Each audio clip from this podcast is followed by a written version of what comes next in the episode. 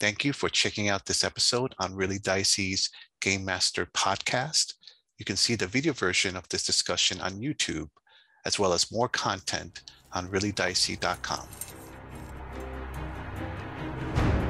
Hello, everyone. Thank you for checking out this special episode of Really Dicey. This is Manny, and I'm here with Babs, I'm here with Max, and I'm here with Matt. Um, today, I want to talk about uh, consent in horror role playing games, although technically this could be about consent period in uh, tabletop or any gaming in general.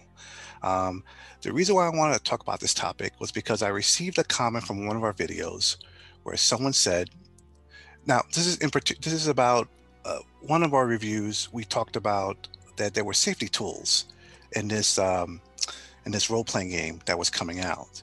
A safety tool in role playing games is a, a, a I don't know if device is the right word, but it's it's it's um it's an item in the game to help game masters uh, let players know the level of horror or level of um, um, uh, situations there are in the game, uh, so that they're not encountering anything that might be uh, offensive to them in any way, um, or even um, uh, uh, you know, so you know, if, if someone doesn't want to deal with um, infanticide, that's something that you, you know, game masters should talk about.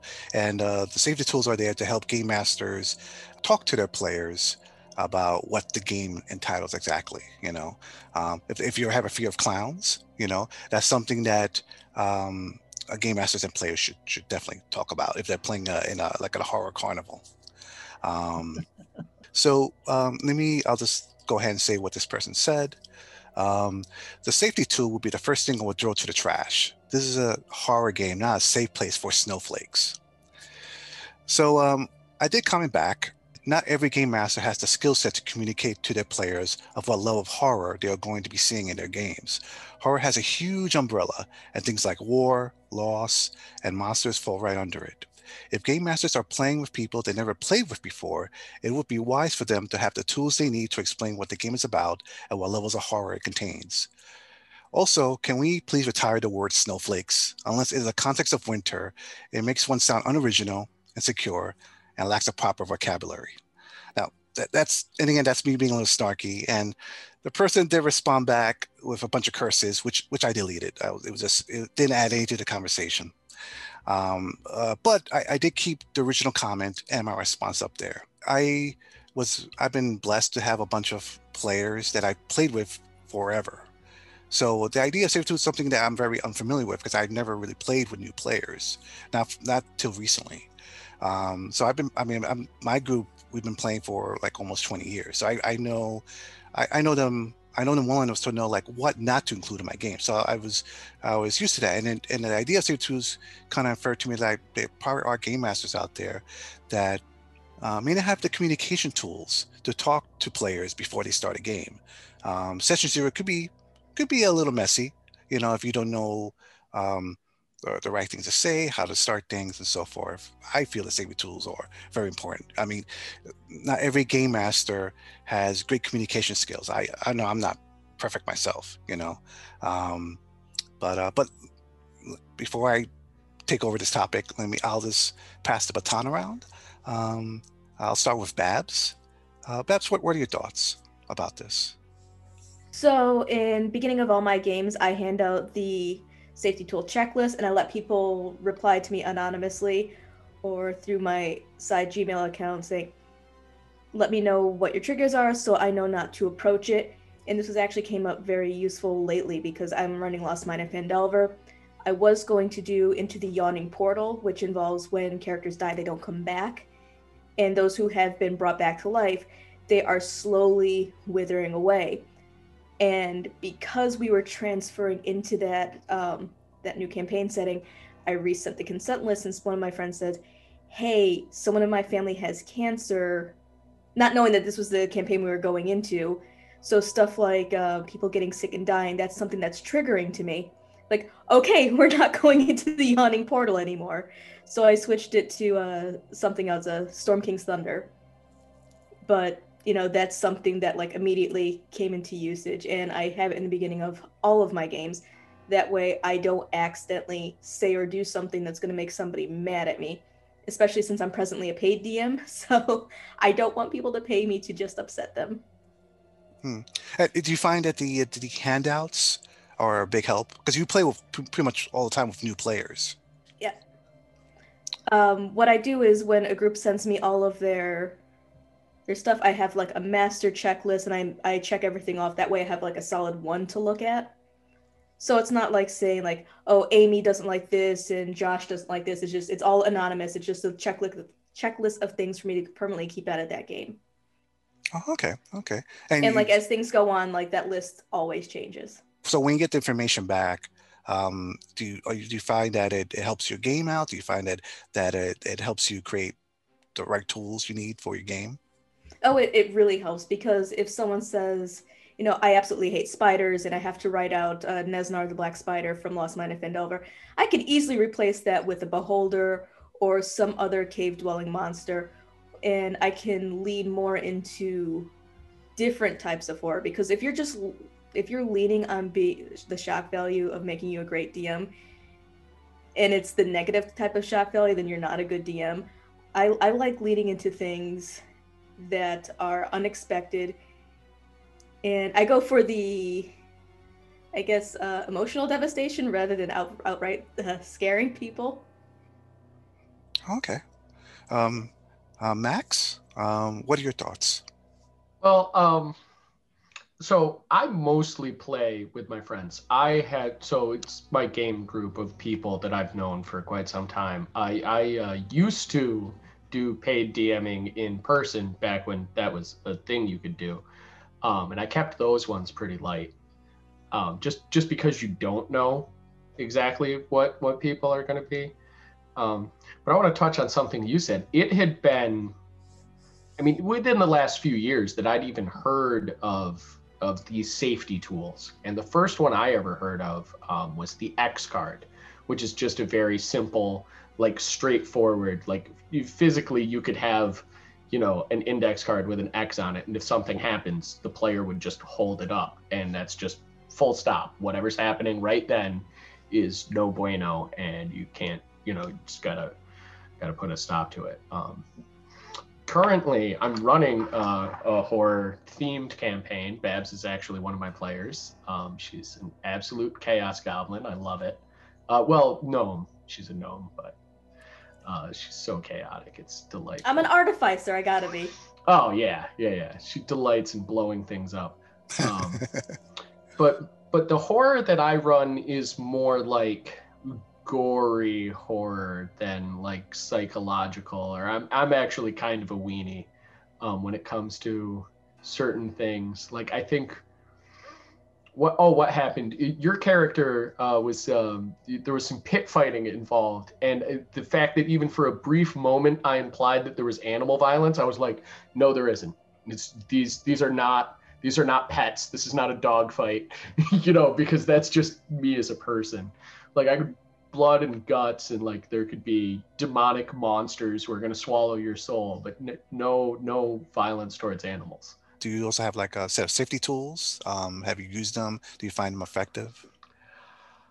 I don't use formalized safety tools all the time, but I do always, if I'm doing a campaign, it's session zero, and you talk about expectations and you talk about what's going to happen. Like before I started this, well, it was going to be a one shot, but as these things happen, it sort of grew in the telling but like right from the get-go i was like there's going to be undead there's going to be monsters like expect certain things.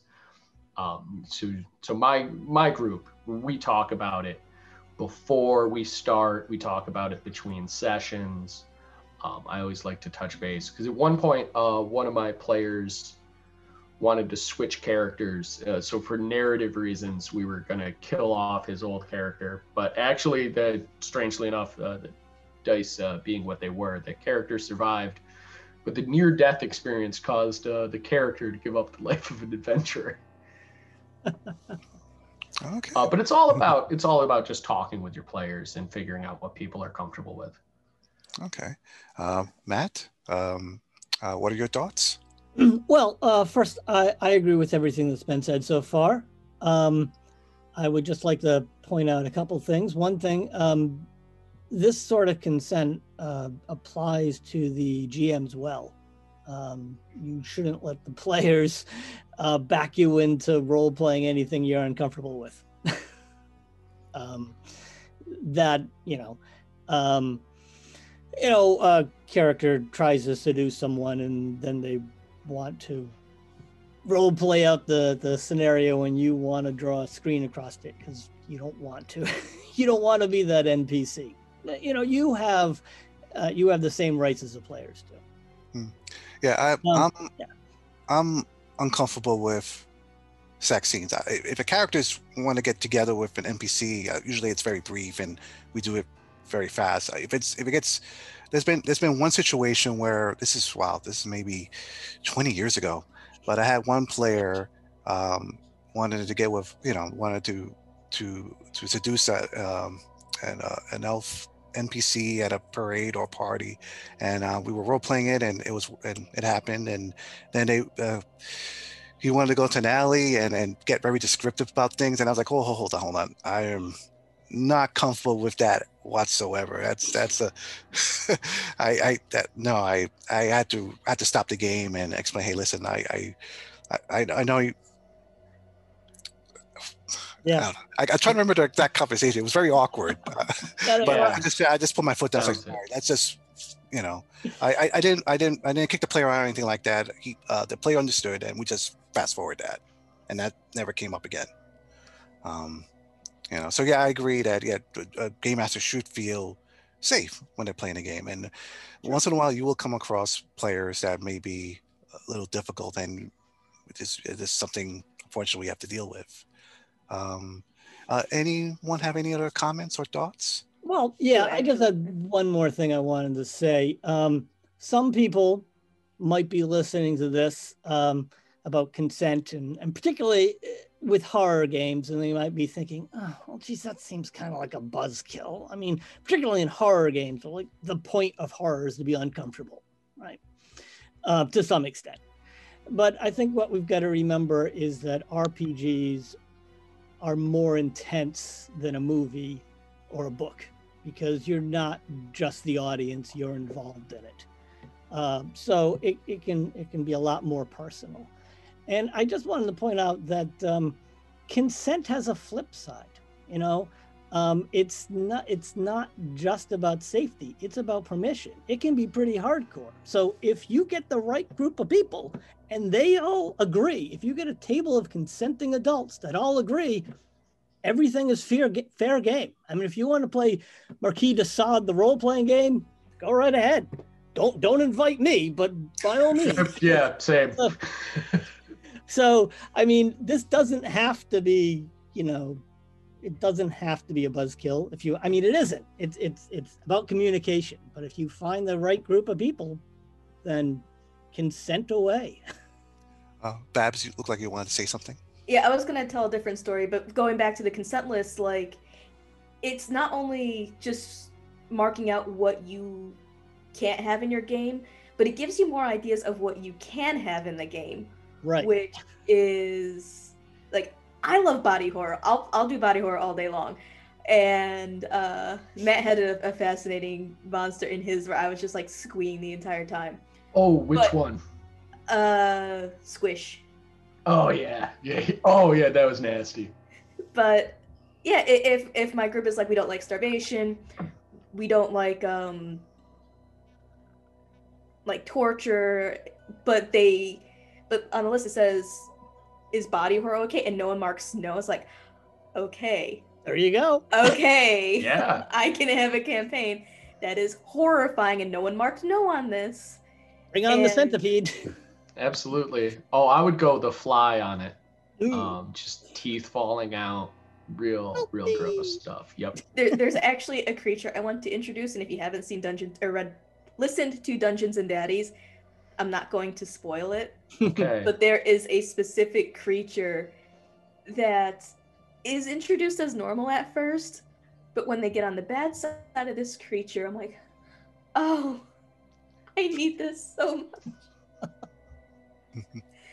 and uh, Anthony. Burch is an amazing DM, and his characters are horrifying. I love them. yeah, I'm just waiting for a chance to slip in some body horror things. And um, I love stuff that messes with your mind. So I'm going to be introducing the, um, uh, I think it's called the False Hydra, where when you encounter it, it erases your, your memory. It's basically the silence from um, Doctor Who, but it's a mini Hydra. Okay. So it's basically eating people in town, but no Ooh, one remembers that person exists. So I mean right. that that's a a, a, uh, a thing, a horror thing that would be very interesting in a game that, you know, probably no one's going to check off on a consent list. So that's something I could dip into.